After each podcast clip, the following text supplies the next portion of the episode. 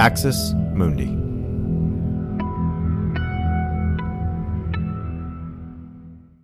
You're listening to an Irreverent podcast. Visit irreverent.fm for more content from our amazing lineup of creators.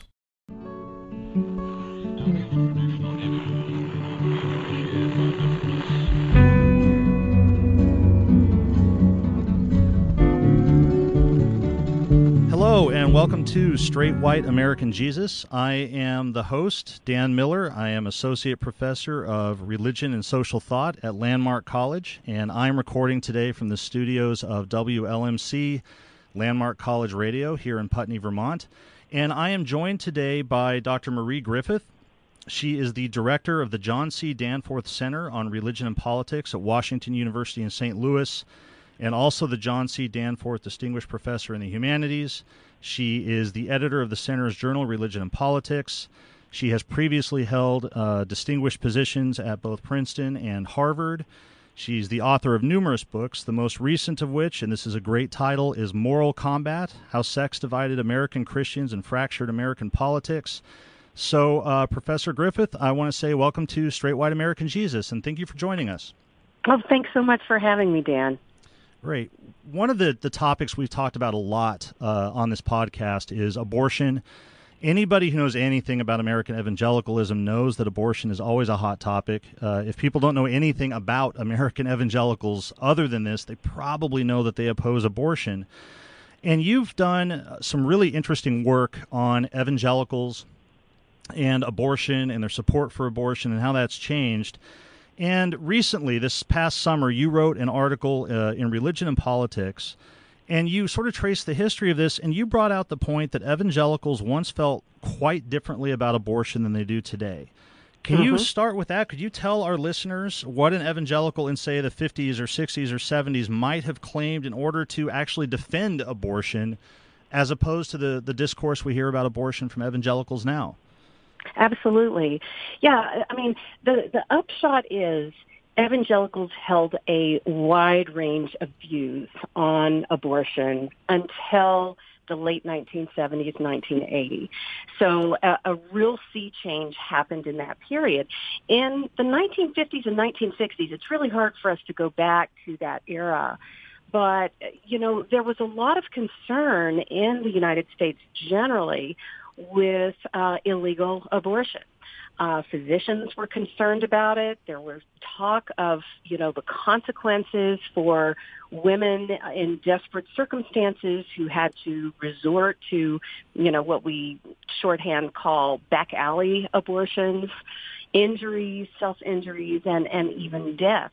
You know, all of those things, it, they've kind of fallen out of most of our memory who, who didn't grow up in that era.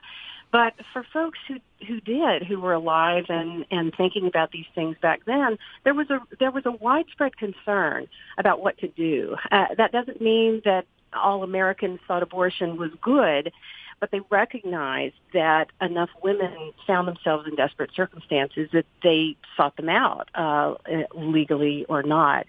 So the 1960s, there was really a, a, a lot of conversation uh, within the churches, within physician circles, uh, social work circles elsewhere about what to do about this problem. And the fascinating thing to see is that you have a number of, you know, evangelicals, groups of evangelicals who supported some measure of liberalization of abortion laws. So one of the statistics that a number of us have cited, not just me, but a number of historians of evangelicalism cite is that in 1969, um, something like 90% of Texas Baptists, Baptists in Texas, uh, who were surveyed about this, uh, expressed a desire for there to be some degree of liberalization of the abortion laws. In other words, they wanted abortion to be legal, at least in certain circumstances. Now, then, as always, people differed in you know, what that might look like. Are we talking about legal abortion all the way through the second trimester? Are we talking about legal abortion only in particular cases. There was widespread disagreement on that, as there always has been and as there still is. But you really do have a far greater uh, approval of abortion, you know, having there be some abortion access in that era. Um, and, and one of the things I tell Southern Baptists are one of the great textbook examples of this. Southern Baptists, uh, both for reasons of uh, women's health, uh, also because they were so firmly attached to notions of limited government and didn't feel that the government should interfere in people's private medical decisions. The vast majority of Southern Baptists, including Southern Baptist leadership, were in favor of some degree of abortion access well after Roe v. Wade into the 1970s. Yeah, excuse me. It's interesting that you bring that up. I, I, we've we've talked about that on this this podcast before, and it's just really striking because, of course, if anybody knows anything about the SBC now, uh, which I should point out is the largest Protestant denomination in the U.S., the largest evangelical denomination in the U.S., that's really striking. Uh, and yeah, I mean, they, they, had a formal resolution, I believe, in what their 1971 convention, uh, you know, mm-hmm. allowing that. And I think you point out in your article, uh, and and I've I've read this, it's in the resolution. It was actually pretty sweeping language. There was a, a statement in there about you know what was sort of the the psychological health and well being of the mother and so forth, right. which which of course can be interpreted really really broadly. And so um, I, I, find this fascinating. I I come from a Southern Baptist background. Once upon a time, I've shared this with um, with the the listeners before, and it's interesting to me. And I, would love to have your thoughts on this. That you know, I I did a, an undergraduate degree in a Southern Baptist college. I did uh-huh. an MDiv in a Southern Baptist seminary. I pastored, and not once ever did I hear this kind of you know doctrinal change or language of this historical shift and i actually suspect that most of the people teaching me probably didn't know it right uh, mm-hmm. randall balmer has talked about what he calls the abortion myth right this notion that abortion was this great unifying feature in the emergence of american evangelicalism around the religious right in the you know in that period in the 70s and 80s and and I'm just wondering, what,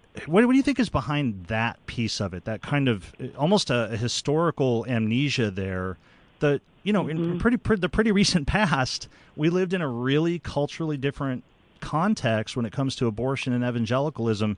And I'm just wondering if you have any thoughts about sort of why that happens, why that's so unknown within certainly evangelical churches, but I think within certainly evangelical pastors, but even at this point, a lot of, of uh, professors uh, within the evangelical context. Do you have thoughts on that? Thanks for listening to this free preview of our SWAJ episode. In order to get access to the full episode and so much more, become a Straight White American Jesus premium subscriber by clicking the link in the show notes. It'll take you like two clicks, I promise. In addition to getting access to this episode, you'll have access to the entire SWAJ archive, over 550 episodes. You'll also get an extra episode every month, ad free listening, Discord access, and so much more. All that for less than six bucks a month. And it helps us keep our flag up, and continue to safeguard democracy from religious nationalism, extremism, and rising authoritarianism. Check it out. It's not hard, I promise.